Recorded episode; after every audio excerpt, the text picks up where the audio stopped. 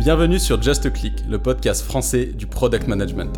Ici, on parle de tech, de design et de business. Je suis Thierry Michel et j'accueille chaque semaine des leaders du monde du digital. Ici, vous trouverez des retours d'expérience, des conseils et apprentissages concrets pour progresser en product management. On dit que seul, on va vite, mais sur Just Click, on prend le temps ensemble d'aller loin. Bonjour Audrey. Bonjour Thierry. Merci euh, de m'accorder de ton temps euh, donc euh, aujourd'hui. donc aujourd'hui, on va discuter de Learning Management System, d'apprentissage au sens large en liant les nouvelles technologies et les connaissances, les connaissances d'apprentissage humaines.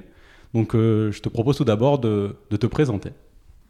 Bah, merci de, de, me recevoir et de laisser un peu de temps pour les sujets éducatifs dans ton podcast. Alors moi, je m'appelle euh, Audrey, comme tu l'as dit. Euh, ça fait euh, presque dix ans maintenant que je navigue le monde de l'éducation et que je découvre un petit peu ses différents aspects. J'ai commencé en, en m'intéressant plus aux technologies d'éducation et leur intervention dans l'école, donc ce qu'on appelle EdTech, qui était principalement implanté aux États-Unis quand j'ai commencé en, 2013-2014.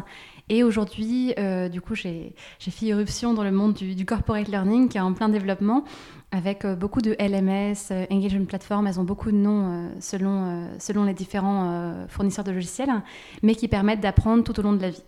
Et aujourd'hui, c'est ça qui m'anime, c'est comment on donne envie aux gens de construire leurs compétences et bah, d'apprendre de, nouvelles choses hein, tout en travaillant et pas, pas seulement dans l'environnement scolaire. C'était une longue présentation, désolé. non, non, c'est pas, pas très long du tout. Et du coup, concrètement, qu'est-ce que c'est qu'un que LMS L'acronyme est vraiment alors, euh, dans l'idée, si vous avez déjà été euh, salarié dans une entreprise, vous avez peut-être dit la phrase euh, Ah, demain j'ai une formation. donc, techniquement, par le passé, avoir une formation, c'était avoir un calendrier avec potentiellement un créneau de 3, 4, horribles 6 heures bouquées pour aller apprendre quelque chose et potentiellement ne jamais le réutiliser ensuite. Euh, dans l'idée, euh, les, LMS et du coup euh, donc les plateformes de, formation permettent aux personnes d'aller se former au moment qui leur convient sur les sujets dont ils ont besoin à un moment T. Et 360 Learning, donc l'entreprise pour laquelle je travaille depuis un peu plus de 4 ans, fait justement ça avec une, une part très importante donnée à la déclaration des besoins de formation par les apprenants et la création de contenu par les experts métiers. Donc, euh, comme moi, je suis euh, directrice formation chez 360 Learning, c'est l'endroit idéal euh, où être parce que c'est un endroit où c'est pas le directeur formation qui est le seul à créer des contenus, c'est un endroit où les experts métiers en fait sont pleinement impliqués dans cette création-là et, et, pour lesquels en fait c'est un, un, axe de développement aussi majeur de transmettre ce qu'ils connaissent. Euh, donc, euh, donc voilà, c'est pour ça que je, travaille là aujourd'hui parce que je crois dans cette vision et je pense que la, formation c'est pas quelque chose de statique ou quelque chose qui doit être euh, vraiment circonscrit à un moment précis. c'est vraiment quelque chose qui doit être là tout au long de la vie et tout au long de la semaine même. Ok, très bien. Et du coup, concrètement, un expert métier, euh, ça, veut dire quoi en fait, expert métier? Bah, Toi, tu es expert métier, par exemple, euh, sur un sujet produit. Euh, moi, je suis expert métier sur un sujet RH. Avant, je, travaillais dans notre équipe de relations clients. L'idée, c'est à partir du moment où on a développé une compétence et à partir du moment où on va être performant sur ce qu'on fait, on a cette compétence et on en est un petit peu le détenteur. Et c'est souvent le problème pour certaines entreprises, c'est quand ces personnes-là quittent l'entreprise, le savoir disparaît. Et du coup, le principe de faire créer des contenus à des experts métiers, c'est de permettre de transcrire ce qui va être euh, de la connaissance, euh, certains qualifient ça de connaissance tribale, entre guillemets, euh, de le mettre sur le papier par écrit, on en reparlera, c'est très important chez nous, et de permettre que d'autres personnes s'en inspirent, construisent par-dessus et puis puissent utiliser ce, ce savoir durement acquis par l'expérience. Ok, donc concrètement, ce sont des personnes internes à l'entreprise C'est ça, des personnes euh, internes à l'entreprise euh, qui euh, peuvent être là depuis trois mois ou trois ans, peu importe. L'essentiel, c'est qu'ils aient le sentiment d'apporter quelque chose et de pouvoir consolider des choses que eux ont acquis par, par l'expérience. Donc, des développeurs peuvent être experts métiers, quelqu'un dans l'équipe marketing peut l'être, tout dépend de son audience finalement. D'accord, donc là où les formations classiques, on a l'habitude d'avoir quelqu'un d'externe à l'entreprise qui vient nous présenter une formation sur un domaine particulier, là l'idée euh, de, ce que fait 360 Learning, c'est que vous permettez aux entreprises de capitaliser sur euh, la compétence interne à l'entreprise et de faire en sorte que ce soit en fait les, ceux qui sont au plus près de l'expertise nécessaire pour faire tourner le business, qui vont créer des contenus de formation pour pouvoir le partager avec leurs pairs et du coup permettre à leurs pairs de monter en compétences, etc. Exactement. Et ça a de nombreux avantages pour les personnes qui vont recevoir le contenu à la fin, parce que c'est un contenu qui va être ancré dans quelque chose de plus proche d'eux, d'un point de vue euh, culture d'entreprise, par exemple, euh, mais aussi euh, potentiellement avec des références communes, etc. culturellement par des personnes qui peuvent être de la même, du, même pays, etc.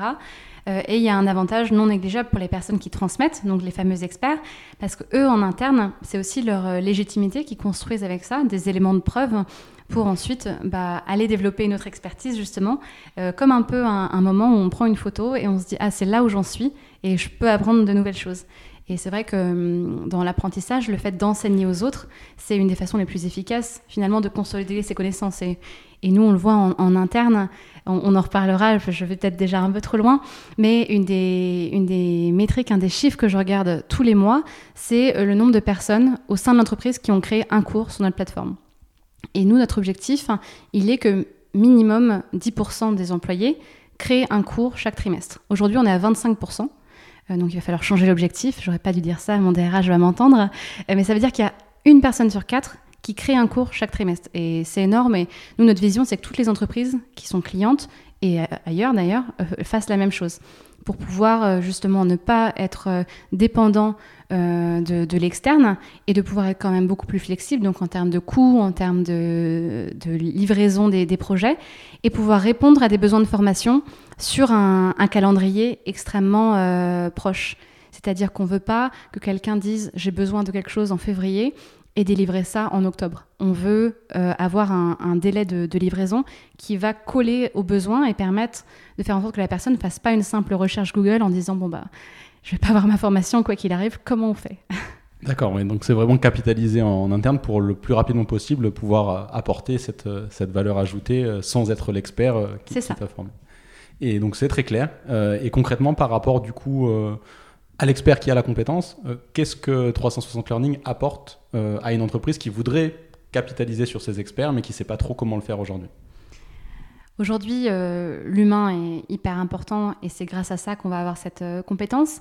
Mais ce qui va freiner de nombreuses directions formation auxquelles j'ai pu parler dans les dernières années, c'est la brique technologique en fait, comment on fait pour euh, que cette belle vision euh, devienne réalité, globalement. Et l'idée, c'est d'avoir l'outil le plus intuitif possible. Par le passé, euh, la plupart des entreprises utilisaient des formats un peu anciens qui étaient alors certes très chiadés, mais le problème c'était que quand on avait terminé de créer un de ces formats-là, extrêmement interactif, avec beaucoup d'animations, etc., qui était censé être plus amusant, plus engageant, bah, la simple modification pouvait prendre des mois. Du coup, l'idée, c'est de se dire quels sont les outils que les gens utilisent au quotidien. Euh, les gens utilisent des réseaux sociaux, les gens utilisent du traitement de texte, et comment on réplique finalement des choses que ces gens sont déjà habitués à faire pour que le passage à l'acte, en fait, soit le plus facile possible. Donc nous, on va créer les outils qui vont permettre non seulement que la personne se lance directement, mais aussi d'assurer ensuite des cycles de relecture par la direction formation, avec des rôles euh, qui vont permettre de donner plus ou moins de responsabilité à chacun, pour que chacun soit vraiment en confiance. Et pour moi, c'est vraiment ce, sujet euh, de euh, se sentir en confiance pour intervenir dans un meeting. C'est un gros sujet pour les RH mais se sentir en confiance pour partager sa connaissance, on n'en parle pas assez et c'est peut-être clé pour son propre développement dans une entreprise. Et nous, c'est ce qu'on essaye de faire avec cette brique technologique qui est un outil de création de contenu qu'on va ensuite, euh, qui va permettre de diffuser cette connaissance et de rayonner euh, en interne. Ok, très clair. Donc si je, si je schématise, alors je vais peut-être faire des raccourcis trop, trop, trop rapides, mais ça serait de se dire, que vous fournissez un outil euh, qui est aussi simple d'utilisation que son Facebook ou son Instagram pour éditer, créer du contenu, euh, le mettre à jour, le partager. Mais cet outil va être centré sur un usage de passer de, de l'expertise interne auprès des autres collègues avec lesquels je travaille. Exactement. Et après, au-delà de l'expertise interne, évidemment qu'il faut être euh, réaliste. Euh, la formation, c'est aussi des formations euh, réglementaires. Ça va être des formations en management. ça va être des choses sur étagère dont on va avoir besoin. Et en effet, une très bonne formation sur Excel a été créée peut-être par un LinkedIn, un, un Coursera, un Udemy. Et nous, on s'intègre aussi avec ses fournisseurs de contenu externes pour qu'en fait la personne puisse créer son portfolio et le portfolio ça va être avec un pourcentage variable euh, une partie de choses contenues sur étagère que la personne ne fait que euh, en faire la curation une partie de choses créées par la direction formation parce que c'est eux l'expert métier sur ce sujet type euh, la formation des nouveaux arrivants l'onboarding et puis enfin toutes ces formations créées par les experts métiers Très bien, très clair, merci. Donc, euh, pour ceux qui ont l'habitude d'entendre le podcast un peu plus euh, tech, euh, la partie tech, on va dire, on va la dire maintenant, c'est qu'en gros, vous fournissez une plateforme SaaS, donc qui, permet de créer du contenu à destination des entreprises pour qu'elles puissent créer des, formations en interne et les, partager. Maintenant, on va aller vers un échange autour de, bah, de, qu'est-ce que ça veut dire que se former tout au long de sa carrière, que, que partager ses connaissances. Et aussi, qu'est-ce que ça veut dire que mettre en pratique euh, ces techniques que vous, que, dont vous faites la promotion auprès de, vos clients pour vous? Parce que tu en as parlé au tout début en disant, ben, nous, du coup, on a eu ces problèmes d'onboarding, on a eu ces problèmes de culture, etc. Et notamment dans le cadre d'une croissance très importante, puisque vous avez euh, levé des fonds récemment, encore plus que ce que vous aviez déjà levé, qui vous a forcé à, donc, à grossir très vite. Euh, et donc, pour, pour rebondir là-dessus, est-ce que tu peux nous toucher deux mots donc, sur commence là où tu veux, culture, croissance, euh, onboarding, c'est toi qui choisis euh, le, point de départ, euh, peut-être dans 360 Learning, vous, dans, l'entreprise en fait. Ah, c'est vrai que le, point de départ, c'est il n'y a pas meilleure place aujourd'hui, j'en suis persuadée, de, s'occuper de la formation dans une équipe, dans une entreprise dont l'objectif est de rendre la formation plus moderne, plus attrayante, plus engageante, parce qu'il y a une véritable curiosité de la part de tout le monde à la fois des gens qui nous rejoignent, donc des nouveaux arrivants, et puis des personnes qui sont là depuis longtemps, euh, avec qui on va plutôt avoir des actions de formation continue. Et du coup, tout le monde euh, ici va vraiment être dans le challenge constant. C'est-à-dire qu'on ne peut pas se permettre de proposer euh, des parcours de formation sur étagère auxquels on ne réfléchit pas du tout. Chacun ici, que ce soit quelqu'un, un commercial ou quelqu'un dans l'équipe marketing, va se dire ah, est-ce que ça correspond vraiment à ce qu'on dit dans notre discours de vente? Est-ce que ça correspond vraiment est ce qu'on a mis dans le dernier blog, etc. Donc euh, il y a cet avantage que tout le monde, euh, tout le monde regarde. Ça, c'est positif. Et puis surtout qu'on a euh, la possibilité d'utiliser notre propre outil et d'être en constante réflexion sur ce qu'on fait. Euh, mon métier, euh, moi, c'est 50% euh, de faire mon métier donc de directrice formation et la moitié, c'est d'en parler. Et du coup, ça, ça se train vraiment à cette réflexion sur est-ce que cette feature, cette nouvelle fonctionnalité, je vais l'utiliser jusqu'au bout Est-ce qu'elle me sert à quelque chose? Et, donc, on va essayer de, regarder tout ça. Alors, ce qui est intéressant, c'est qu'on a une boîte, une boîte SaaS, donc on a un produit qui est assez, assez standard à la base. Et après, nos, nos, clients vont acheter différents produits complémentaires selon leur cas d'usage. Donc, euh, formation de hum, la force de vente, c'est un gros cas d'usage parce que là, c'est vraiment là où la fonction de formation peut avoir un impact qui se traduit directement dans des chiffres de, vente et où les personnes sont assez friandes d'avoir une plateforme technologique pour le gérer. Mais on a aussi plein d'autres cas d'usage, notamment euh, euh, l'onboarding. Et du coup, ce, qui est, ce qui est chouette, c'est que on va pouvoir tout traquer et justement nos propres métriques par rapport à celles qu'on va mesurer chez nos clients. Donc par exemple, euh, on a notre équipe euh, qui, gère euh, la relation client qui va faire peut-être une revue trimestrielle à la fin et regarder certains chiffres. Ce qui est pratique, c'est qu'on peut la regarder sur nous aussi, se dire bah, est-ce qu'on fait mieux, moins bien, pourquoi, et puis se donner toujours plus d'exigences en fonction de nos clients adoptent de mieux en mieux, mieux en mieux l'outil. Donc vraiment, euh, j'ai pas le, le, terme en, français, mais euh, eating your own dog food, c'est vraiment ça. C'est, euh, ça permet à tout le monde dans l'entreprise d'être vraiment conscient des problématiques des utilisateurs. Et puis d'avoir une idée très claire de ce qu'on fait. C'est facile de travailler dans une boîte tech et en tant que personne non tech, comme moi par exemple à la base, d'être entièrement déconnecté du produit. Nous, on est une boîte qui tourne vraiment autour du produit. Tout le monde s'y intéresse. Euh, on a une formation sur la nouveauté du produit qui sort à, chaque, euh, chaque sortie, à chaque nouvelle release, et tout le monde la suit. C'est vraiment un objectif pour les gens de voir comment on avance. Du coup, euh, nous, sur la partie onboarding, donc formation des nouveaux arrivants, justement, on, a, on a vraiment à cœur de dire, bon, les personnes arrivent dans l'entreprise, comment on fait en sorte qu'ils soient encore plus contents d'avoir choisi de travailler pour ce produit-là? Et c'est vraiment autour de quoi se centrent mes efforts.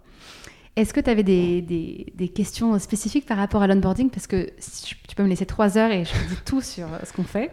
oui, non, il y a beaucoup, beaucoup de choses qui m'intéressent sur l'onboarding. Donc, si, si, je devais commencer, c'est comment vous arrivez, alors problématique vécue de, mon côté, tu as une personne qui a une expertise sur un domaine pour autant, tu peux pas juste euh, te baser sur l'expertise de cette personne pour pouvoir tenir dans le temps. Et donc, il faut que cette personne puisse euh, partager son expertise le plus rapidement possible aux nouveaux arrivants. Mais cette personne, vu qu'elle est experte, elle est aussi très occupée. Et en plus de ça, euh, elle n'est pas la plus friante de, partager toute l'expertise qu'elle a dans une logique de passation de connaissances. Comment est-ce que tu, tu, attaques cette problématique du coup d'onboarding et comment vous, vous avez réussi à, le mettre en place? Alors je vais commencer par le monde merveilleux de ce qu'on a pu faire euh, en interne avec euh, voilà, quelques précisions peut-être sur notre mode de fonctionnement dont on pourra parler plus tard. Nous, on travaille beaucoup euh, en asynchrone, c'est-à-dire qu'on évite les réunions dans la mesure du possible et surtout qu'on capitalise sur tout ce qu'on fait. Donc chaque décision qui est prise euh, est à l'écrit et chaque finalement nouvelle procédure, euh, nouvelle, en fait nouvelle chose qui va créer du changement dans ce qui est fait et dans un processus qui va être effectué doit être documenté. Ce qui fait qu'au moment euh, où justement tu me parles où, où les nouveaux arrivants arrivent, dans les faits, tout doit déjà être écrit et disponible et non seulement disponible mais classifié. Et donc nous on a mis en place un système de classification par niveau et donc sur chaque fonction de l'entreprise, on a d'abord ce qui s'appelle la partie basique. Et ça, c'est quelque chose que doit savoir tout le monde. Donc c'est-à-dire que chaque nouvel arrivant doit jouer les 20 cours basiques sur toutes les équipes pour savoir en gros euh, comment communiquer avec eux, euh, quelles sont les spécificités, comment est-ce qu'ils contribuent à la mission de l'entreprise, etc. Ça, c'est des cours qui vont durer 5-15 minutes. C'est pas un gros engagement, mais c'est important que l'information soit disponible. Sinon, ça veut dire qu'on peut aller euh, demander à la personne et potentiellement, si on a 40 personnes qui arrivent dans le mois, euh, se faire déranger 40 fois, c'est un autre problème en hypercroissance. Euh, après, on a les niveaux 1 et ça, c'est il faut le suivre pour toutes les équipes avec qui on travaille. Donc si je suis dans l'équipe de relations clients, je vais devoir suivre ceux du support, par exemple, pour savoir comment les tickets de mes clients vont être traités, ou ceux des account managers pour savoir quelle va être la relation commerciale des clients avec des personnes de cette équipe-là. Et après, niveau 2, 3, 4, ça va correspondre généralement à des niveaux d'expertise. Donc 2, c'est on est dans l'équipe. 3, on est dans l'équipe peut-être sur un poste de, lead. Et enfin, euh, sur le dernier, c'est plus si on gère l'équipe. C'est des choses qu'on doit faire potentiellement même sur les processus euh, internes. Et donc ça, ça va être quelque chose qu'on documente de façon proactive. Donc on ne va pas attendre que quelqu'un arrive dans l'équipe. Euh, moi, quand j'étais toute seule dans mon équipe, avant de recruter deux personnes, bah, en fait, j'avais tout documenté déjà comme si j'avais déjà les deux personnes qui étaient là. J'aurais bien aimé, mais euh, malgré tout, on doit écrire avec le but que cette information soit euh, dure le plus longtemps possible. Donc il faut qu'elle soit neutre, cette information, il ne faut pas qu'elle porte forcément des noms, il faut vraiment qu'elle soit centrée autour d'une procédure euh, à suivre et que n'importe qui puisse la comprendre. Et du coup, juste sur cette, partie écriture, ça m'intéresse de savoir quel type de technique ou de méthode vous recommandez aussi, euh, parce que pas tout le monde n'est familier avec du coup écrire de façon neutre, de façon la plus claire possible. Qu'est-ce que vous recommandez aux nouveaux, aux nouveaux arrivants qui, peuvent ne pas être familiers avec euh, ce type d'approche? Alors euh, la première semaine, il n'y a quasiment pas de, formation métier en fait quand les personnes arrivent et c'est quasiment entièrement des formations sur nos outils et notre culture d'entreprise. Et notamment le deuxième jour, on a tout un parcours de formation sur la pensée rationnelle. Et en fait, ça peut paraître bête, mais simplement le fait d'utiliser les, bonnes conjonctions de coordination, euh, la, ponctuation adéquate, euh, avoir euh, hum, des, des, retours à la ligne à certains moments, des espaces, comment organiser ces paragraphes, comment faire, si j'exagère, une bonne dissertation, en gros, et être certain que, en fait, le message, c'est quelque chose qui va rester et qui peut être compréhensible en dehors d'un contexte. Et donc, euh, ce parcours de formation, les gens le font, ils doivent faire plusieurs exercices, euh, parfois qui sont un peu amusants pour euh, justement désacraliser un peu l'exercice, et puis d'autres plus complexes. par exemple, ils doivent faire une requête à quelqu'un pour lui dire qu'il utilise trop d'émojis dans ses messages et que ça empêche de comprendre le sens profond de la demande. Et l'exercice plus sérieux, c'est de faire une requête pour un changement de process en expliquant euh, pourquoi et justement en, appliquant un petit peu ce raisonnement de dire bah, pour la raison A, pour la raison B, pour la raison C. Et c'est des habitudes qu'on peut avoir quand on est junior, peut-être, mais qu'on peut avoir perdu euh, quand on arrive après deux, trois expériences professionnelles. Et pour nous, c'est important de remettre tout le monde à niveau là-dessus. Donc, sur cette pensée rationnelle, sur euh, ce qui s'appelle le principe de la pyramide dont je parlais pour euh, le côté A, B, C, et puis avoir vraiment l'information principale de départ et surtout être le plus explicite possible dans ses communications. On n'a pas de place et pas de temps pour les sous-entendus, les non-dits, les choses comme ça. Tout doit être écrit et si c'est pas écrit, il faut pas s'attendre à ce que les personnes le comprennent et le prennent en compte. Donc on a, on a vraiment cette formation au début qui se couple à toutes les autres choses qu'on a. En fait, on dit bah vous avez plein d'avantages finalement. On a euh, une politique de télétravail euh, qui est complètement qui laisse la liberté entière à chacun de choisir ce qui lui convient. On travaille en asynchrone, ce qui laisse chacun libre de choisir ses horaires. Mais en revanche, le corollaire de ça, c'est ça ne marche bien que si tout est disponible par écrit et que euh, euh, lorsque tu es euh, en vacances à un moment où tu n'as pas eu demandé la validation ou que tu ne travailles pas parce que ça t'arrange pour récupérer tes enfants ou que tu ne veux pas de meeting parce que tu veux que ta journée soit sans meeting, il faut que les gens puissent avoir l'information et ne soient pas bloqués parce que malgré tout les choses avancent vite. on, reste, on reste une scale-up et avec, avec un rythme de croissance qui fait qu'il n'y a pas de temps pour demander l'information. Il faut, euh, dès qu'une information est créée, il faut qu'elle existe euh, quelque part. Hyper intéressant. Et, euh, et, du coup, par rapport à ça, comme tu l'expliques, pour vous, c'était naturel parce que c'était le, cœur de la culture de l'entreprise de, de, tout documenter dès le départ. Comment, quels sont, est-ce que vous avez eu malgré tout des freins ou pas du tout avec bah, des nouveaux arrivants qui sont pas habitués à ce type de, de, façon de faire ou, ou non, ça, c'est relativement smooth et il n'y a, pas, a pas tant de problèmes alors en effet, euh, Convexity, donc c'est le nom de notre culture, ça existe euh, dès le début. Donc c'est un petit peu euh, l'avantage avec lequel on est parti, c'est que comme la croissance au départ a été, disons, plus classique, ça a permis d'avoir une bonne base de gens qui savent que c'est aujourd'hui un peu la recette secrète de réussite de l'entreprise, qui sont très attachés et qui sont prêts à le défendre. Et du coup, ce qu'on a fait pour le garder au fil du temps, c'est euh, deux choses. Donc déjà dans le processus de, revue de performance, qui est chez nous trimestriel, euh, on, est vraiment sur un processus qui est basé sur les piliers de cette culture dont la pensée rationnelle, qui est un des, un des 13 piliers, par exemple. Euh, et du coup, les gens sont évalués là-dessus, sur à quel point leurs actions et alors après, on peut parler de, chiffres, on peut parler de, ventes, etc. Mais malgré tout, comment ça s'inscrit là-dedans? Donc, euh, est-ce qu'on a euh, euh, laissé tomber un de ces aspects-là en faisant ça Et auquel cas, ça met en danger l'entreprise finalement, comme c'est son ADN. Et de l'autre, c'est dans les processus de recrutement. On a vraiment le dernier entretien euh, qui est souvent un entretien dans certaines entreprises un peu complaisant, de euh, culture fit ou que sais-je, et qui souvent euh, va vraiment au détriment des personnalités introverties ou des femmes qui savent pas se vendre.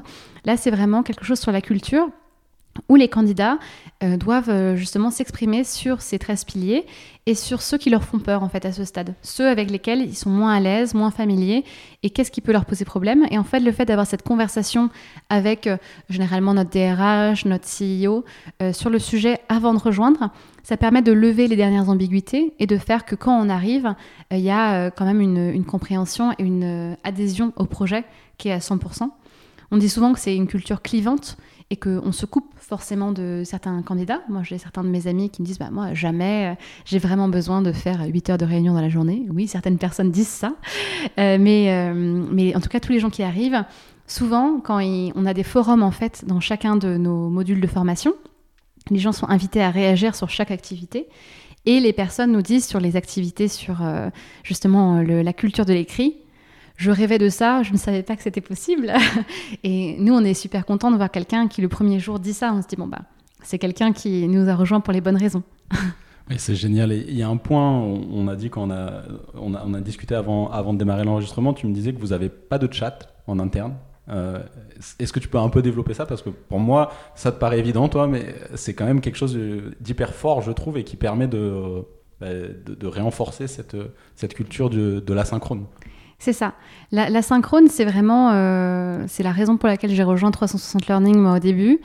Et, c'est vraiment différent de certains le mettent dans le même saut que le télétravail. pour moi, ça n'a rien à voir et ça s'est vu pendant le, confinement.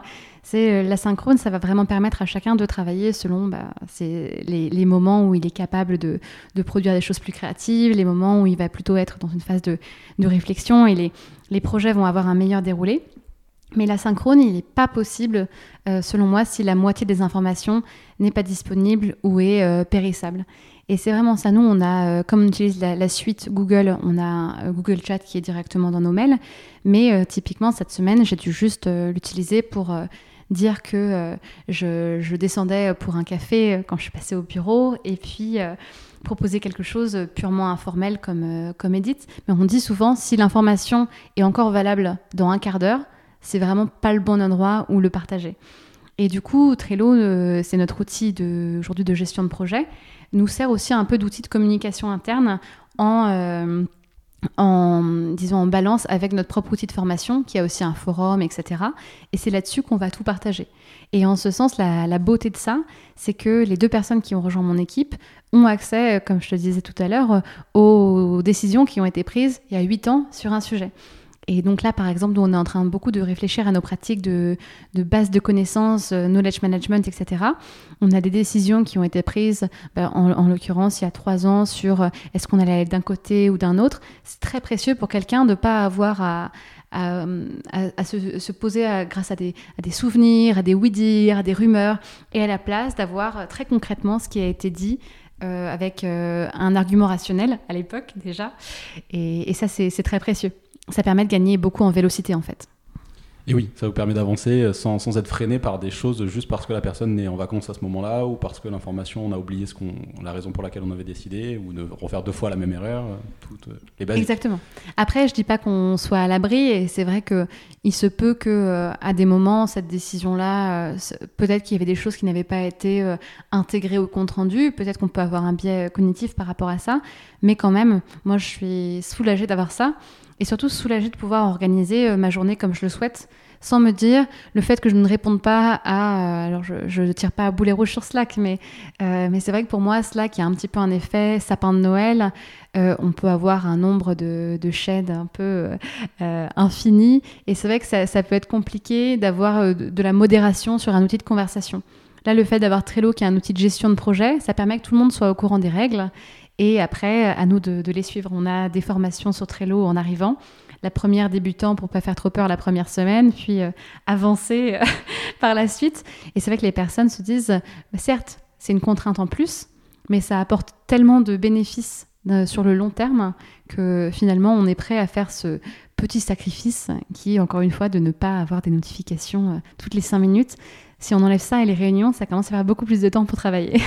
Oui, ça, et ça c'est génial. Donc je te propose qu'on continue pour le moment sur 360 Learning, parce que là donc, tu nous as parlé de l'onboarding, donc concrètement, bah, on va dire, je vais en faire un raccourci, mais vous n'avez pas de problème d'onboarding, puisque c'est le cœur de, aussi euh, de ce que vous savez faire, même si...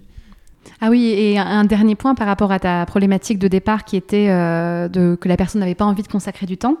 Nous, typiquement, quelqu'un qui recrute quelqu'un dans son équipe, euh, je l'ai fait moi-même parce que quelqu'un est arrivé il y a un mois pile dans mon équipe. En fait, n'y consacre pas euh, beaucoup de temps. On va juste avoir des points journaliers la première semaine et ensuite hebdomadaires, plus pour prendre le pouls un petit peu et voir comment ça va d'un point de vue euh, intégration dans l'entreprise, etc.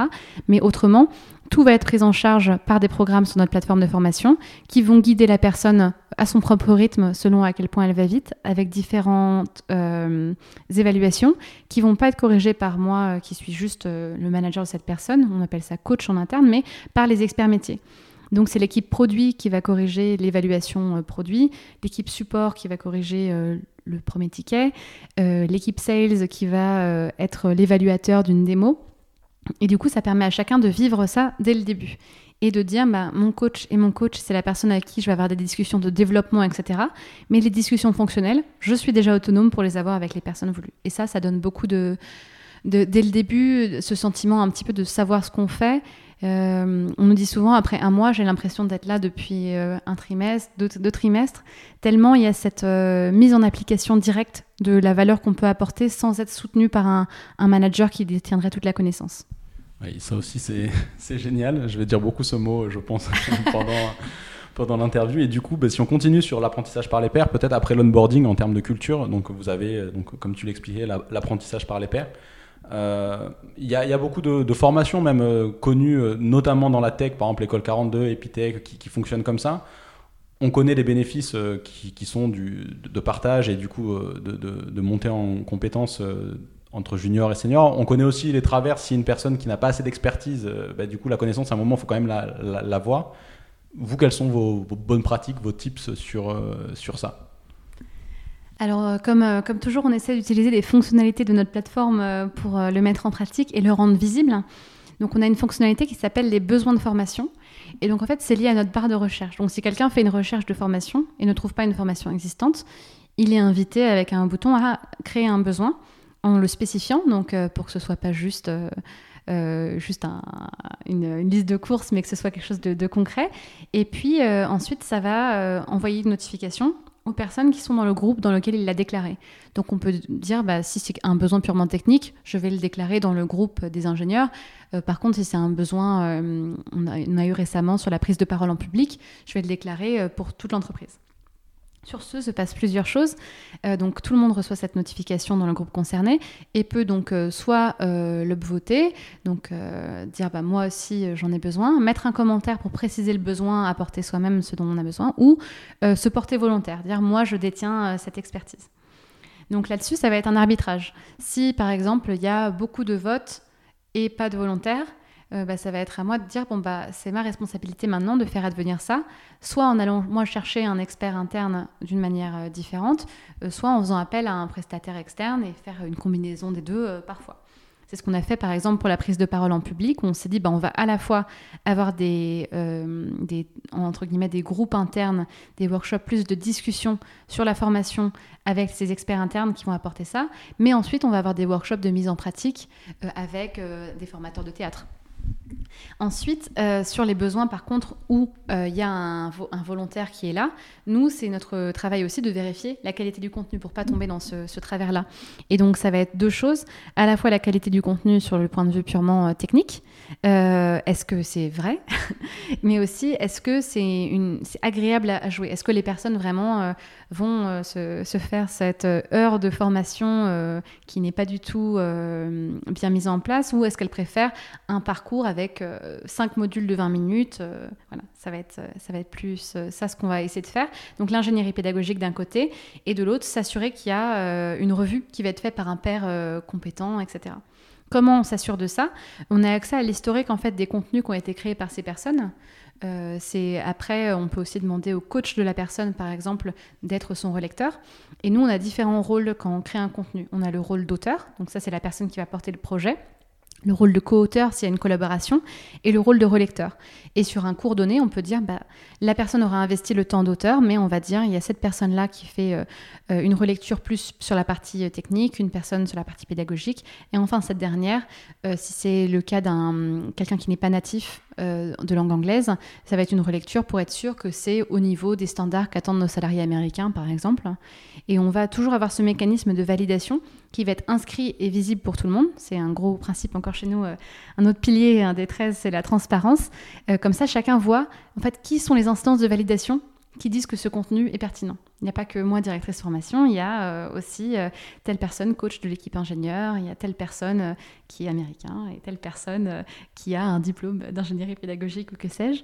C'est pas, c'est pas juste quelqu'un qui décide de faire ça. Après, c'est possible de le faire à partir du moment où c'est pas la, première fois qu'on crée un contenu, mais les personnes sont souvent demandeurs avant de passer à l'acte et créer le premier cours, de savoir comment ça se passe, d'être rassurés sur le fait que bah, leur connaissance a de la valeur. Parce que je pense qu'on est vraiment habitué euh, dans le monde de l'entreprise à penser que euh, sa connaissance personnelle a moins de valeur qu'une connaissance par un prestataire externe.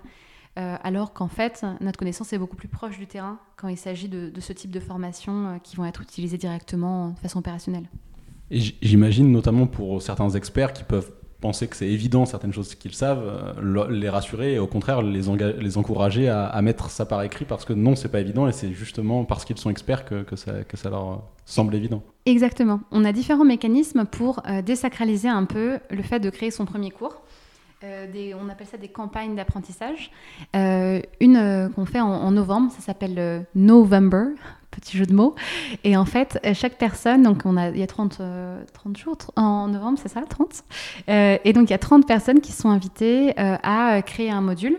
Et en fait, on a un ou deux modules qui vont être publiés par, par jour, mais sur un sujet dont ils sont experts qui n'a rien à voir avec le travail. Et du coup, l'idée, c'est de faire en sorte que ces personnes se rendent compte qu'en effet, il y a des choses sur lesquelles ils détiennent une connaissance dont les autres n'ont pas aidé. On a eu euh, des, cours sur euh, l'escrime artistique, euh, sur l'escalade du Mont Blanc, sur moi j'ai fait un cours sur le sommeil, un sujet qui m'a beaucoup intéressé pendant le confinement. et du coup, le fait de créer un cours sur un sujet qui nous passionne, dont on a un expert en dehors et du coup très plébiscité par les autres, parce que ces cours avaient énormément de succès, il y avait beaucoup de gens qui les jouaient en interne et qui commentaient, ça ensuite, ça, ça fait se sentir plus capable de faire la même chose d'un point de vue professionnel. Et du coup, euh, mon but, c'est vraiment de réduire le nombre de barrières et ce manque de légitimité, et comme tu dis, de penser qu'on n'est pas expert. Ça, c'est vraiment, je pense, un des, un des fléaux qu'on essaye d'éradiquer avec euh, euh, l'apprentissage collaboratif. D'accord, bah, c'est génial. C'est aussi la logique du coup des petits pas, des petites victoires qui t'encouragent à, avoir une autre.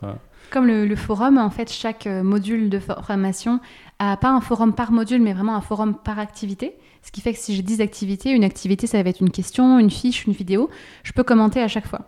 Et du coup, le fait de commenter, c'est aussi ajouter de la connaissance. Ah oui, je suis d'accord, d'ailleurs, euh, ce lien, euh, ah moi, ça m'a fait penser à telle chose, etc. Et le fait de poster un commentaire, c'est comme faire un cours finalement. On participe à ça, on est co-auteur social.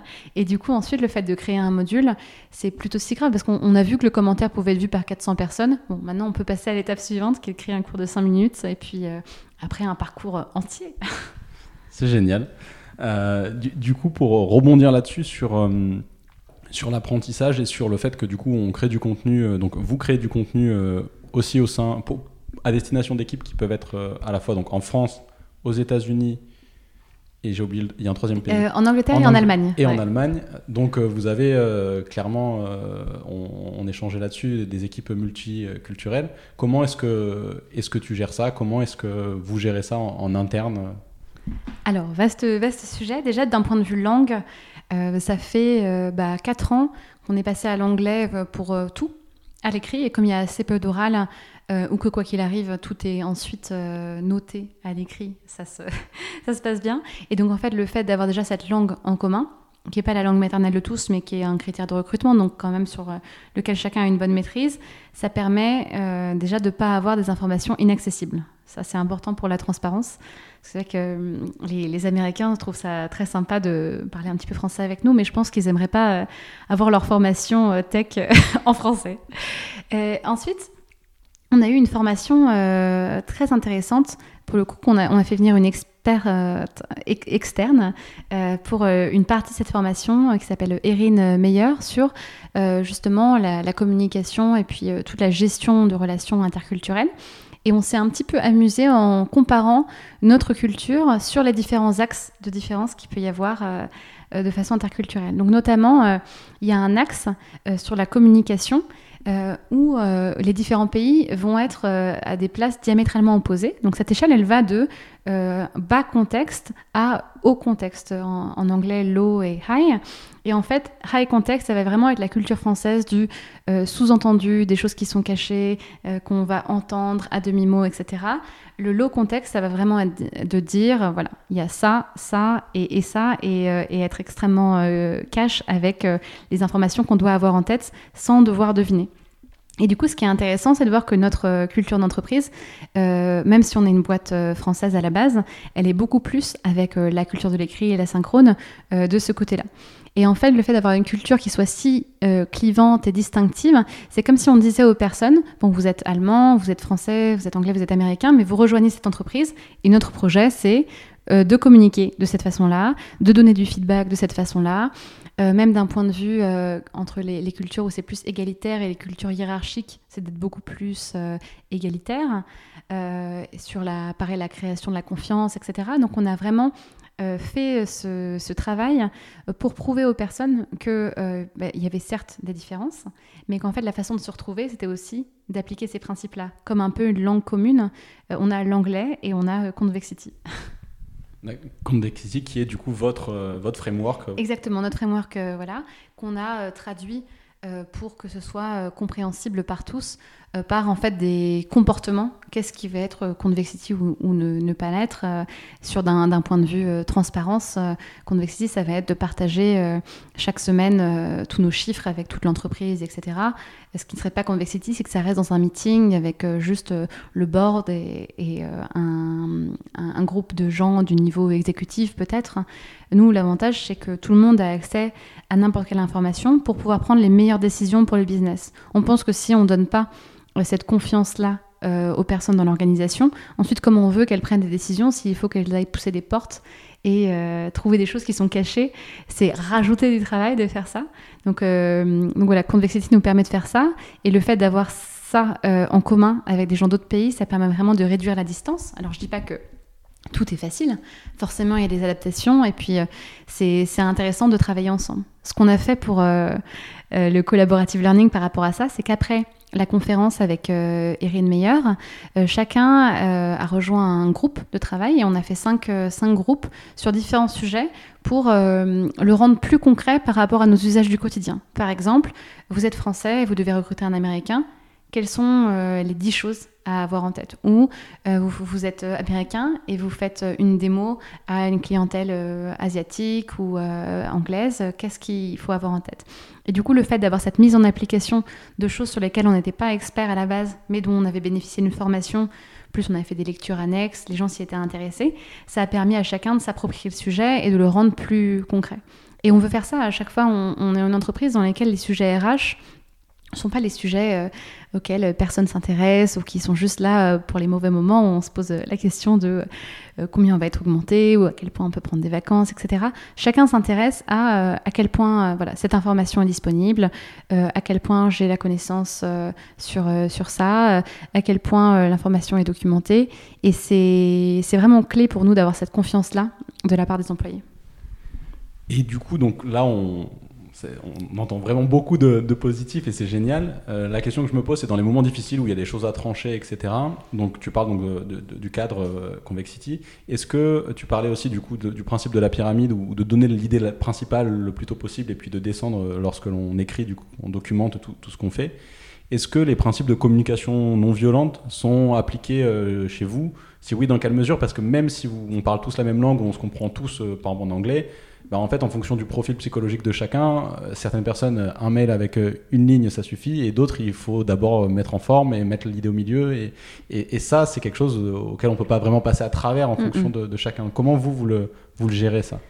La pensée rationnelle dont je parlais au début est aussi un, bon outil pour ça, parce qu'on se dit, une communication à l'écrit, ça peut être plus compliqué l'oral, parce que justement, il n'y a pas ce, liant, euh, ces choses un peu douces dont on peut entourer le, message principal. Mais à l'inverse, tout ce qui pourrait être passif-agressif, par exemple, ou qui laisserait un peu de flou, ou je pense que nous pourrons essayer que j'essaierai de... En fait, il n'y a pas de place pour ça. La place, elle est vraiment pour une information euh, concrète et objective, et d'essayer de dire, on essaye de sortir de l'affect, euh, de sortir des choses qui sont des remontrances qu'on pourrait faire, etc. Donc certes, ça peut être compliqué. Et je pense que c'est pour ça qu'on fait cette formation au début, pour que les personnes qui sont habituées à avoir des mails de 50 lignes euh, soient au courant. Mais on essaie d'avoir une information assez resserrée pour qu'il n'y ait pas de place euh, laissée libre à l'interprétation, parce que c'est vrai que si quelqu'un me laisse un message euh, le vendredi soir à, San Francisco, moi je le lis bon, lundi matin quand j'arrive, il faut que je lise ce message et il ne faut pas que je me sente frustré, lésé, triste. Il faut juste que j'ai l'information. Et du coup, c'est un travail. Alors, ça peut paraître un peu artificiel, mais pour nous, c'est assez important euh, euh, dans l'entreprise de faire en sorte que ce soit une. Voilà, les choses sont des informations, on se les transmet, et là-dedans, on ne doit pas mettre d'ego. Et le fait d'avoir une information un peu dépouillée, ça fait partie de, ça. Alors comment on garde le côté humain là-dessus? C'est justement le fait d'avoir si peu euh, de réunions et aussi de, sollicitations, notifications, etc. Ça permet d'être beaucoup plus disponible sur des interactions euh, plus, plus riches avec des personnes euh, autour de ses passions, ses centres d'intérêt, des projets un, peu, un peu clés qui nous rassemblent. Et c'est ça qui est, qui est bien. Je dirais que là, là on dit que Convexity est clivant, c'est qu'en effet, certaines personnes se disent, bah non, l'entreprise, pour moi, c'est aussi un lieu, et je, l'accepte, de euh, euh, jeu de pouvoir, euh, où c'est ça qui, m'amuse, c'est la négociation, etc. C'est vrai que là, on est dans une, une, atmosphère très, très mathématique finalement. qui est plaisante parce que ça permet vraiment, pour moi, d'avoir une très bonne séparation entre la vie et le travail.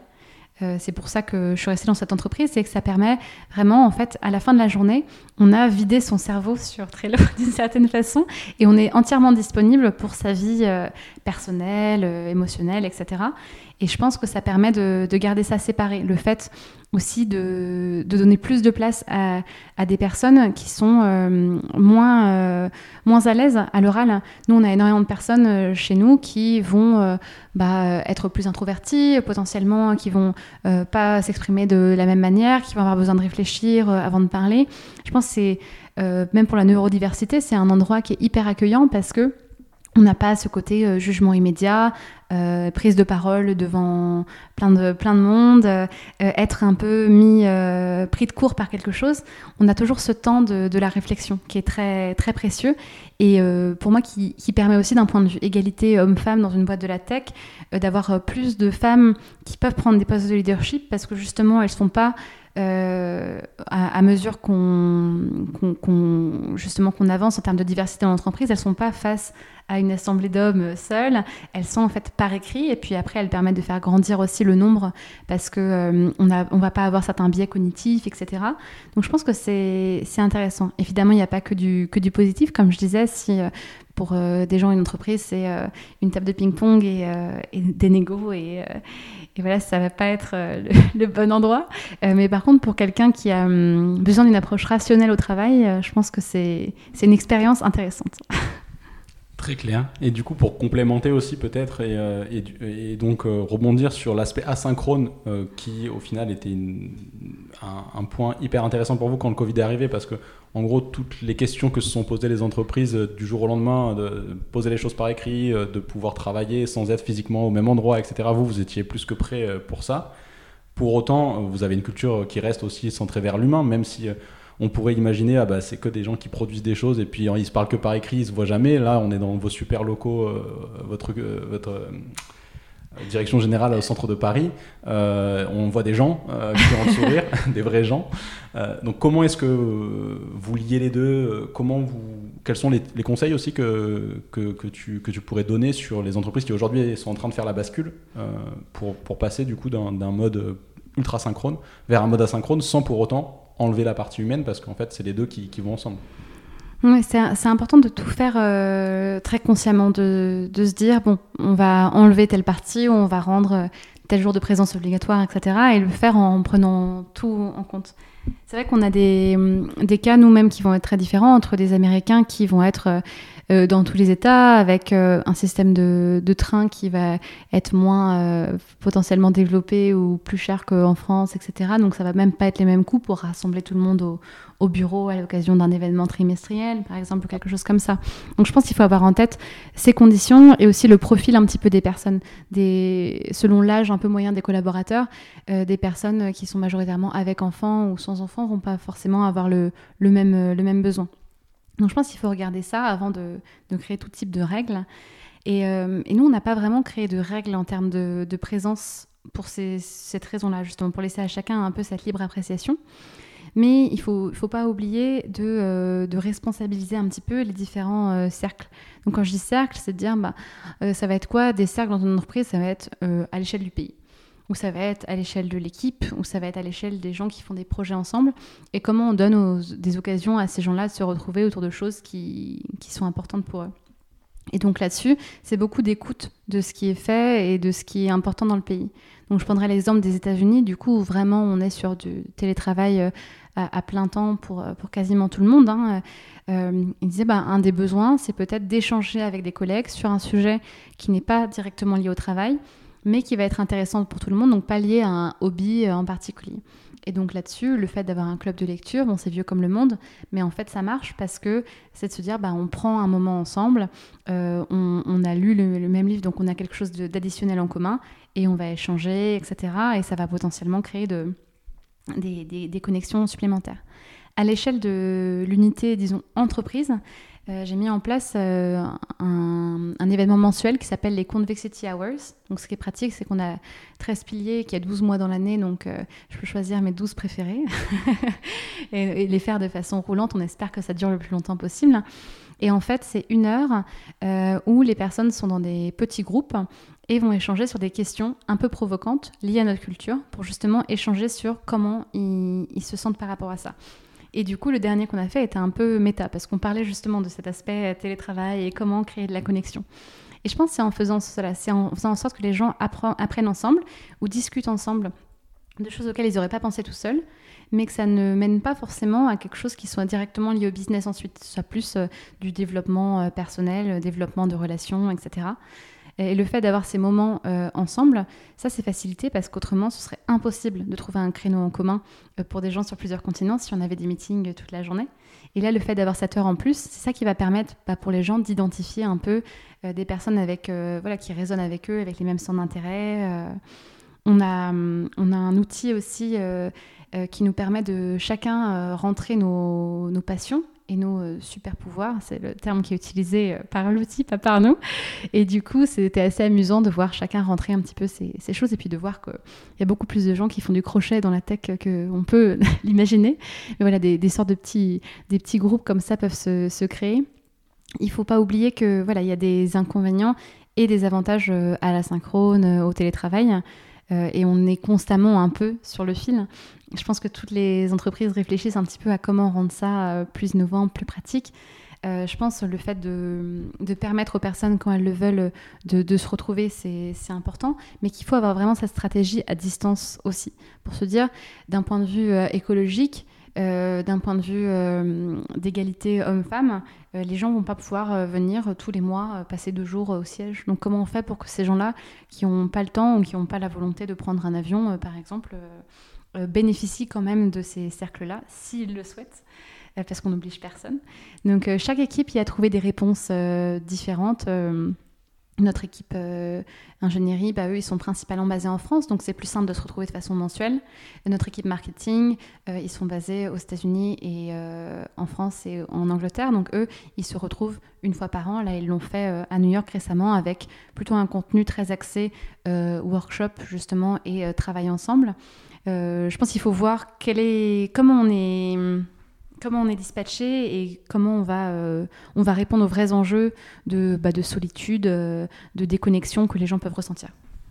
Très clair, euh, très concret. Et du coup, comme tips encore, donc là, on sort du coup de 360 Learning, mais plus bonne pratique pour les entreprises qui, qui ont du mal avec maintenant l'onboarding, puisque tu as parlé de votre super onboarding. Qu'est-ce que aujourd'hui tu recommandes, toi, à vos différents clients pour, pour construire On part de zéro, il n'y a pas d'onboarding. Comment est-ce que je fais pour, pour commencer à mettre ça en place? Alors, c'est mon sujet préféré.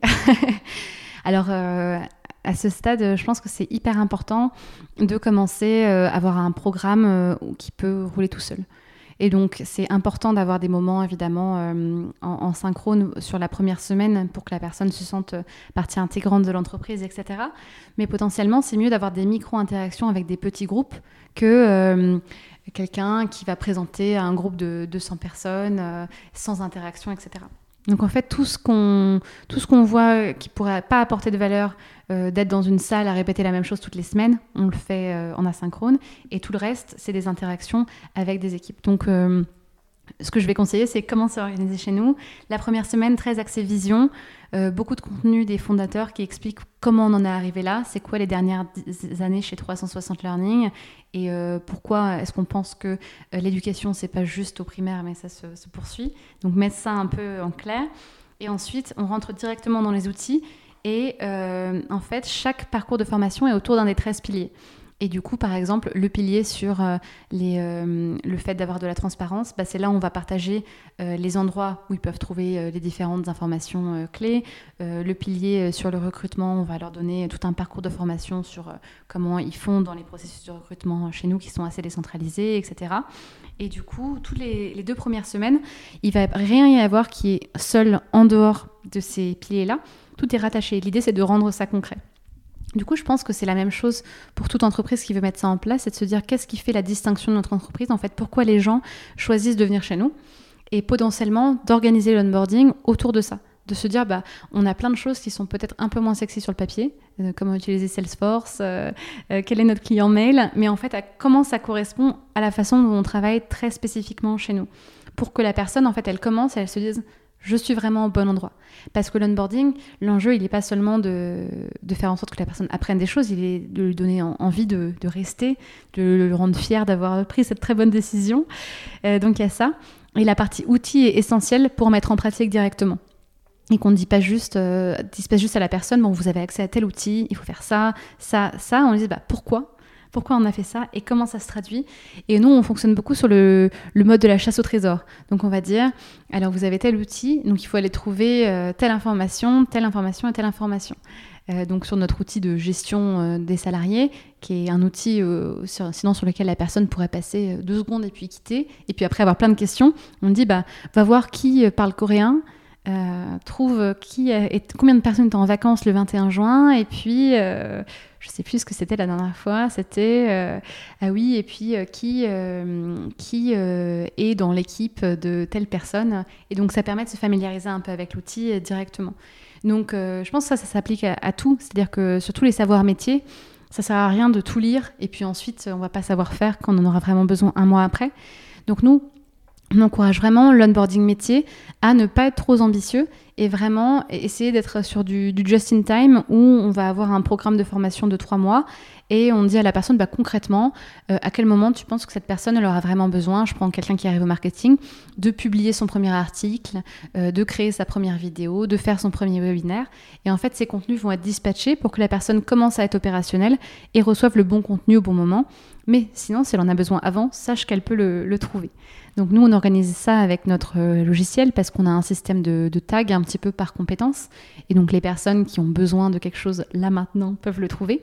Mais on insiste vraiment sur cette dimension euh, parcours, que la personne se sente accompagnée, qu'elle n'ait pas à réfléchir, pas à demander, qu'en fait ses seules interactions avec les autres soient des interactions sociales, positives, et pas quelque chose sur lequel elle est en position de euh, demander de l'aide ou de pas être sûr de quelque chose euh, pour mettre la personne euh, à l'aise dès le début.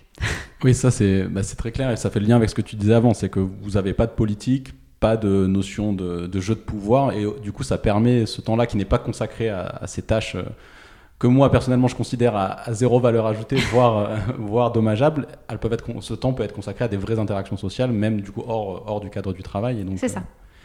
Donc très clair. Et du coup, euh, ça m'a fait penser à une autre question euh, dont on n'a pas abordé spécifiquement le sujet, c'est le fait que tout évolue très vite aujourd'hui. Et la formation, bah, du coup, ça va au cœur de, de n'importe quel métier parce que tout évolue très vite. La tech, mais pas que. Comment est-ce que vous, vous gérez cette évolution du coup? Parce que le, contenu, donc j'ai bien compris que la plateforme permet des, de mettre à jour le contenu facilement, parce que c'était la problématique aussi à laquelle vous répondez, c'est que faire un truc super beau, mais dès qu'on veut faire la moindre mise à jour, c'est trop compliqué, bah, c'est un des problèmes euh, que, vous adressez.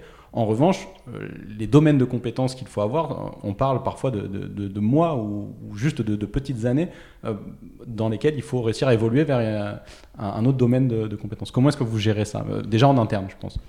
En interne, comme tu disais, la modification des contenus, c'est important. On a vraiment en fait un système de notation des cours euh, avec les, réactions que les personnes mettent dessus. Donc sur une activité donnée, les gens peuvent dire euh, j'aime, j'ai appris quelque chose, je ne comprends pas et ce n'est pas à jour. Et en fait, à partir du moment où la personne clique je ne comprends pas ou ce n'est pas à jour, il y a un message d'alerte qui est envoyé et le score qui commence à baisser jusqu'à en effet être, mis à jour. Donc là-dessus, la donnée nous permet de euh, vite, si les personnes n'ont pas ce réflexe elles-mêmes de chaque trimestre à les mettre à jour, d'aller voir s'il y a deux, trois modifications à faire, de les faire nous-mêmes, sinon de demander à un autre expert ou à celui-là s'il est encore là. Donc sur le, point de vue maintenir les cours en, interne, ça c'est très facile. Après sur le reste, c'est plus la logique de, carrière aussi finalement, où quand quelqu'un euh, chez nous voit que bah, pour faire son métier, euh, il va avoir besoin de nouvelles compétences euh, techniques parce qu'il va devoir manager une équipe et qu'il doit comprendre ce que ces personnes font pour avoir une idée de leur charge, par exemple. Ça, c'est quelque chose que nous, on accompagne avec notre budget euh, formation euh, interne. Et où, du coup, bah, soit il va, si, cette personne doit, je sais pas, faire un bootcamp en externe ou un coaching, on va accompagner ça pour être sûr que la personne euh, aille du, bon côté. Donc, il y a un peu ce côté accompagnement. Et du coup, chaque quarter, chaque trimestre, quand on fait la revue de performance, on demande bah, quel est ton axe de développement en fait, il faut que toujours la personne ait un axe de, développement. Et du coup, l'enjeu, il est de faire en sorte que la personne puisse l'identifier, qu'elle ait les bons réflexes, et qu'elle sache euh, à, fait, à quel moment mon savoir est obsolète, ou à quel moment, si je veux continuer à développer, il faut que j'apprenne quelque chose de nouveau. Euh, l'idée, c'est que la case, elle reste pas vide, pour personne et que ça se traduise dans le logiciel qu'on utilise, euh, qui est Lattice, euh, par un, plan de développement euh, qui va reposer sur suivre tel cours. on peut faire des, en interne suivre aussi d'autres employés, du job shadowing assez classique, pour passer sur un autre métier. par exemple, j'ai une de mes collègues qui était dans l'équipe de, relations clients qui est passée dans l'équipe produit. Euh, que tu as croisé tout à l'heure.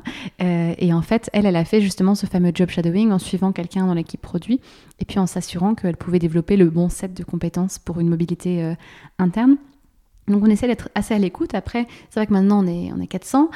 c'est plus compliqué d'avoir cette approche hyper individualisée. Et c'est là-dessus que c'est intéressant d'utiliser bah, une plateforme de formation pour voir ça d'un coup d'œil et avoir une approche un peu statistique aussi à ça par équipe en se disant bah, on va aujourd'hui se focaliser ce trimestre sur les compétences de l'équipe marketing, euh, après sur l'équipe produit, etc. et avoir un peu des enjeux. Nous, on fonctionne avec des, des euh, comme système pour se mettre des objectifs, euh, Objective and, Key Results. je pense pas que ça a été traduit, mais, mais voilà, qui nous permettent en fait d'avoir des objectifs chiffrés chaque trimestre et puis souvent une roadmap à, à 18 mois sur chaque poste. Et justement, l'enjeu de la roadmap RH, euh, c'est de savoir euh, où on va, qui on accompagne, à quel moment, euh, avec cette logique de, chemin de carrière qui correspondent aussi un peu à, l'obsolescence des compétences, parce que finalement, on prend en compte que les carrières vont, que les carrières vont changer, qu'il y a différents chemins qui se font notamment sur des métiers de, vente qui évoluent beaucoup en B2B aux États-Unis euh, en ce moment. Euh, récemment, euh, on, a mis en place voilà, une nouvelle verticale, un nouveau poste qu'on n'avait pas avant, en disant ah bah, maintenant ça, ça existe, c'est un prérequis dans les boîtes SaaS de notre taille. Et ça, ça crée un nouveau chemin de carrière sur lequel peuvent se reconvertir certaines personnes qui étaient devenues seniors sur leur rôle actuel. Donc c'est notre, c'est notre travail entre guillemets de faire cette veille-là et de donner aussi envie aux gens d'être force de proposition. Très clair. Donc euh, oui, concrètement, l'obsolescence, vous la gérez à un an et demi en fait. Un an et demi, je... pour les personnes, ça leur permet d'avoir une vision un an et demi. Ensuite, elles vont du coup euh, voir euh, si elles ont atteint ce qu'elles avaient prévu et là revoir vers, vers, où elles peuvent aller pour l'année suivante. Il y a des gens qui vont être après plus moteurs et qui vont vouloir faire un, plan à 5 ans et puis des personnes qui vont plus être dans le questionnement. Et avec eux, le but, c'est pas de faire forcément un plan dès le début, mais au moins d'être sûr de quelle est la prochaine étape et est-ce qu'il y a du sens là-dedans, est-ce que ça leur plaît on veut que les gens quand même se sentent euh, épanouis. Et le fait d'avoir des objectifs, ça permet de, savoir ce qu'on fait et pourquoi on, pourquoi on se lève, pourquoi on, le fait. On pose, euh, on a un, sondage deux fois par mois que tout le monde reçoit et qui nous sert à, prendre un peu le pouls de l'organisation de chaque équipe, chaque, chaque pays. Et une des questions, c'est justement, en fait, ce que je fais est clair pour moi. En fait, ça pourrait paraître idiot, mais c'est dans pas mal d'entreprises, euh, souvent c'est pas c'est pas très clair ce qu'on attend de nous. Et le fait d'avoir des justement des, roadmaps à, 18 mois pour chacun, ça permet vraiment de savoir est-ce que euh, dans 18 mois je veux faire la même chose qu'aujourd'hui, ou est-ce que je veux faire la même chose mais de façon plus complexe, ou est-ce que mon métier aura évolué. Et, donc euh, je pense d'aller aussi après plus vite parce qu'on n'est pas en train de se poser la question au moment où le problème arrive, mais on l'a anticipé si tout va bien. Ça, c'est top, l'anticipation. C'est vrai que c'est un point dont on a vachement besoin aujourd'hui dans tous les secteurs. Euh, donc avant de, après je voudrais sortir de 360 Learning et d'aller plus euh, un sujet un, peu plus léger ou pas, je sais pas. C'est avoir ton, point de vue sur la formation en fait euh, en France, mais la formation plus dans le sens avant d'arriver sur le marché du travail. Si c'est un sujet avec lequel tu es à l'aise, parce que je sais que tu as parcouru le monde pour aller voir aussi comment les, les technologies de l'éducation s'appliquaient donc bah, pour former les gens. Euh, avant d'aller du coup sur, euh, sur ce sujet un peu peut-être un peu plus léger, est-ce que tu as d'autres sujets sur 360 qu'on n'a pas abordé sur euh, votre culture d'entreprise ou votre façon de fonctionner ou... bon, Je pense qu'on est rentré dans le détail de pas mal de choses. Ensuite, voilà, tu pourrais me garder des, des heures sur le, le sujet hein, parce que Bon, c'est aussi pour ça que j'ai rejoint une, une, équipe de ressources humaines alors que c'est pas ma formation à la base, c'est parce que ça m'intéresse de faire de l'innovation dans ce domaine. Euh, non, peut-être juste un message un peu de euh, aussi pour, euh, prendre tout ce que je viens de dire avec des, pincettes. C'est vrai que nous, ça a été, comme je disais, facile relativement parce qu'on a grandi avec cette culture et du coup, on a fait que faire croître quelque chose qui existait déjà. Et donc il y avait des, des barrières à mettre en place, mais c'était quand même voilà faire croître quelque chose qui était là. C'est vrai que c'est plus compliqué de faire ça dans une entreprise qui est déjà établie. Euh, mais je pense qu'il y a quelques recettes qui peuvent s'appliquer et donc euh, sans prendre les 13 piliers euh, d'un coup, je pense que vous pouvez les trouver sur internet. vous tapez Convexity 360 Learning si vous êtes curieux. Je ne vais pas tous les nommer, mais de dire bah tiens, en effet, ça manque peut-être par ici un peu de, transparence ou peut-être que les personnes ne sont pas assez libres de leur emploi du temps ou la pensée rationnelle dans nos communications écrites ou orales par ailleurs, ça pourrait, ça pourrait fonctionner. Et, je pense parfois il suffit de commencer avec un aspect. Euh, c'est souvent ça qui va aussi faire venir les autres.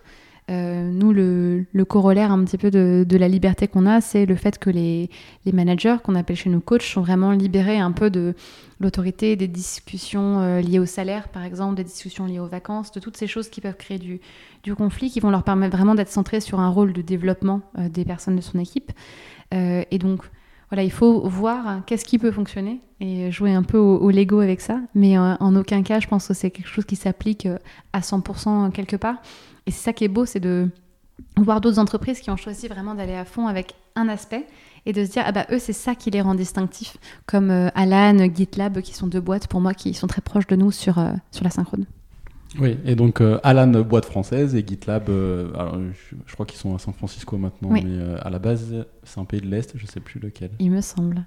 mais qui est un système de gestion de, de, de, versionning, donc bien connu des techs. et Alan, qui est du coup la, euh, Alors, j'ai n'ai pas leur tagline actuelle, mais euh, en fait, euh, ils changent un petit peu le rapport des, des, Européens maintenant à leur mutuelle et on les, on les utilise aussi en plus d'être en plus d'être un peu en phase sur nos cultures d'entreprise. Donc, on a d'ailleurs une, une, de nos anciennes salariées qui, qui s'occupe de la formation des, des commerciaux par là-bas. Donc, comme quoi, le, voilà, le monde du learning est petit. Très bien, merci. Mais je, mettrai les liens, t'en fais pas, dans le podcast aussi sur Convexity pour justement, parce que c'est des ressources, je pense, qui sont hyper, euh, hyper intéressantes. Du coup, pour euh, aller vers, vers la fin de l'échange, est-ce que tu pourrais nous, nous, parler un peu de ta vision donc, euh, de l'éducation Alors là, je parle vraiment du... allez, on va commencer au secondaire, université, avant de rentrer dans le, dans le marché du travail. La situation actuelle, et toi, ce que, si, si demain tu es ministre de l'Éducation nationale, qu'est-ce que tu... Vaste sujet. alors déjà, c'est très compliqué d'être ministre de l'Éducation nationale, donc, euh, je ne sais pas si je serai prête et si le ministère est prêt pour la synchrone. je ne pense pas. non, euh, pour euh, oui, c'est vrai. Donc j'ai fait ce, tour du monde sur les technologies de l'éducation il y a maintenant quelques années, hein, euh, bah, quand on s'est rencontrés, euh, je crois, je, partais. Et, c'est vrai qu'à l'époque, c'était un petit peu un gros mot d'associer la technologie euh, à l'éducation, surtout en France. Aujourd'hui, un peu moins. Il y a quand même beaucoup de, belles pépites qui sont, qui sont nées, qui ont fait des, des, des, beaux parcours, qui sont bien intégrés. Euh, et notamment, euh, il y a aussi pas mal de, financements qui existent spécifiquement sur ces partenariats technologiques euh, par la Caisse des dépôts qui sont aujourd'hui extrêmement structurés, etc. Donc c'est un, écosystème en plein bouillonnement. Donc là-dessus, je suis assez optimiste. Et, ce, qui est, ce qui est chouette aussi, c'est que ça permet de faire en sorte qu'on développe des belles boîtes françaises et qu'on ne soit pas forcément obligé d'utiliser le leader américain d'un domaine. C'est toujours mieux.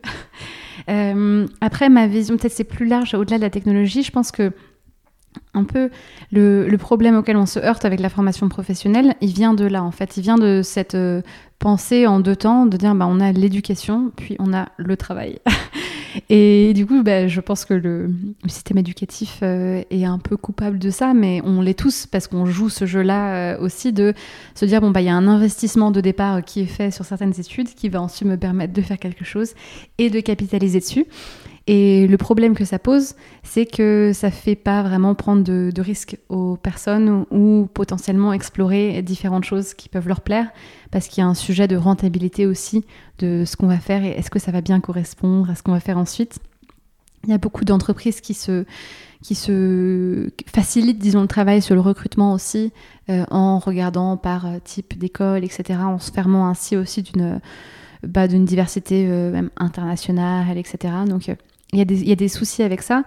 Donc euh, voilà, peut-être la chose que j'aimerais changer, euh, et je sais pas euh, par où ça commence, je pense que ça commence aussi par les adultes et leur vision à ce qu'ils disent à, à, leurs enfants, c'est d'essayer de penser en termes de portfolio de, compétences et pas seulement des choses qu'on va acquérir à, l'école directement, mais aussi par ces expériences personnelles, professionnelles, notamment au niveau des, alors j'aime pas le terme de soft skills, mais c'est comme ça qu'ils sont le mieux connus. J'ai vu que certains les appellent power skills, mais tout ce qui va être un petit peu transverse comme ça et qui peut être acquis euh, bien différemment euh, en, dehors, euh, en dehors de l'école ou même à l'école, hein, si, si on rêve un petit peu.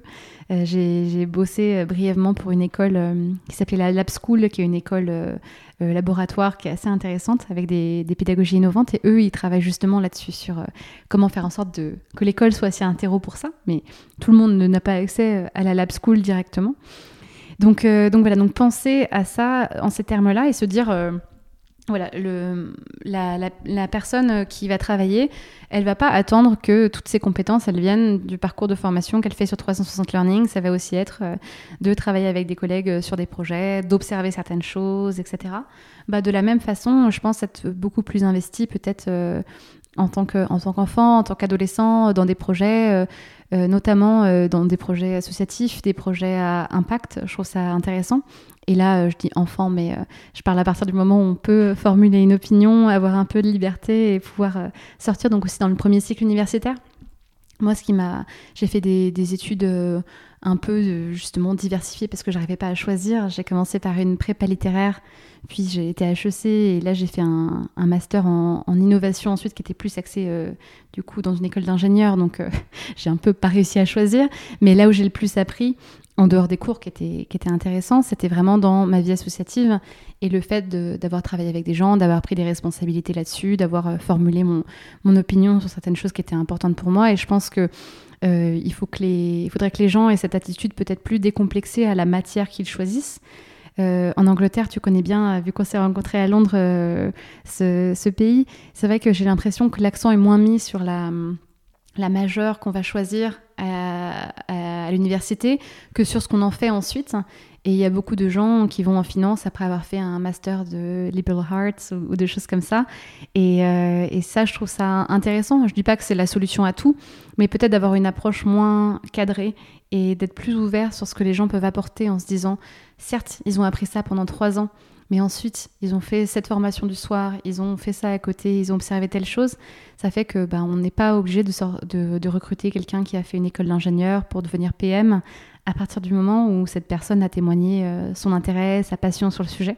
Donc peut-être que le travail, il est d'abord à faire du côté des recruteurs, euh, avant de, le faire du côté du système éducatif pour, euh, pour désacraliser un petit peu tout ça. Mais je pense que c'est que c'est important, voilà, d'être peut-être un peu moins dans la théorie, euh, plus dans la pratique, et, euh, de ne pas avoir peur euh, d'expérimenter un petit peu et de dire que ensuite ça ne sert à rien. c'est beau aussi de, faire des choses un peu, un peu différentes. Et moi, les, gens qui, qui m'inspirent le, plus, c'est ceux qui acceptent de recommencer à zéro et d'être à nouveau un, apprenant. Ils arrivent sur un nouveau métier, mais ok, ils étaient le meilleur de leur domaine sur leur métier d'avant, mais bah, il faut recommencer. Et c'est ces gens-là qui, qui me passionne parce qu'il il pense dans le pouvoir de l'apprentissage. Je te racontais cette anecdote, je clôturerai là-dessus si tu veux, euh, tout à l'heure sur les langues. Moi, j'adore euh, apprendre des langues étrangères. Et en fait, c'est mon rappel quotidien que euh, on part de zéro à chaque fois et que ça peut aller très vite. Parce que bah, quand j'apprends une langue, même si je passe 10 minutes, à chaque fois, je peux apprendre un nouveau mot. C'est possible. Le dictionnaire est suffisamment grand pour faire ça. Et c'est ça qui est génial, parce qu'après, ça me fait réaliser à quel point c'est possible pour n'importe quel type de compétence à partir du moment où on investit le temps, euh, qu'on utilise les bons outils, euh, qu'on a la bonne approche. Et ça, peut-être apprendre à apprendre, c'est finalement le, plus important, et, y croire. Génial, très bien. Mais juste, euh, juste avant de clôturer, je vais te demander deux, trois petits conseils de lecture.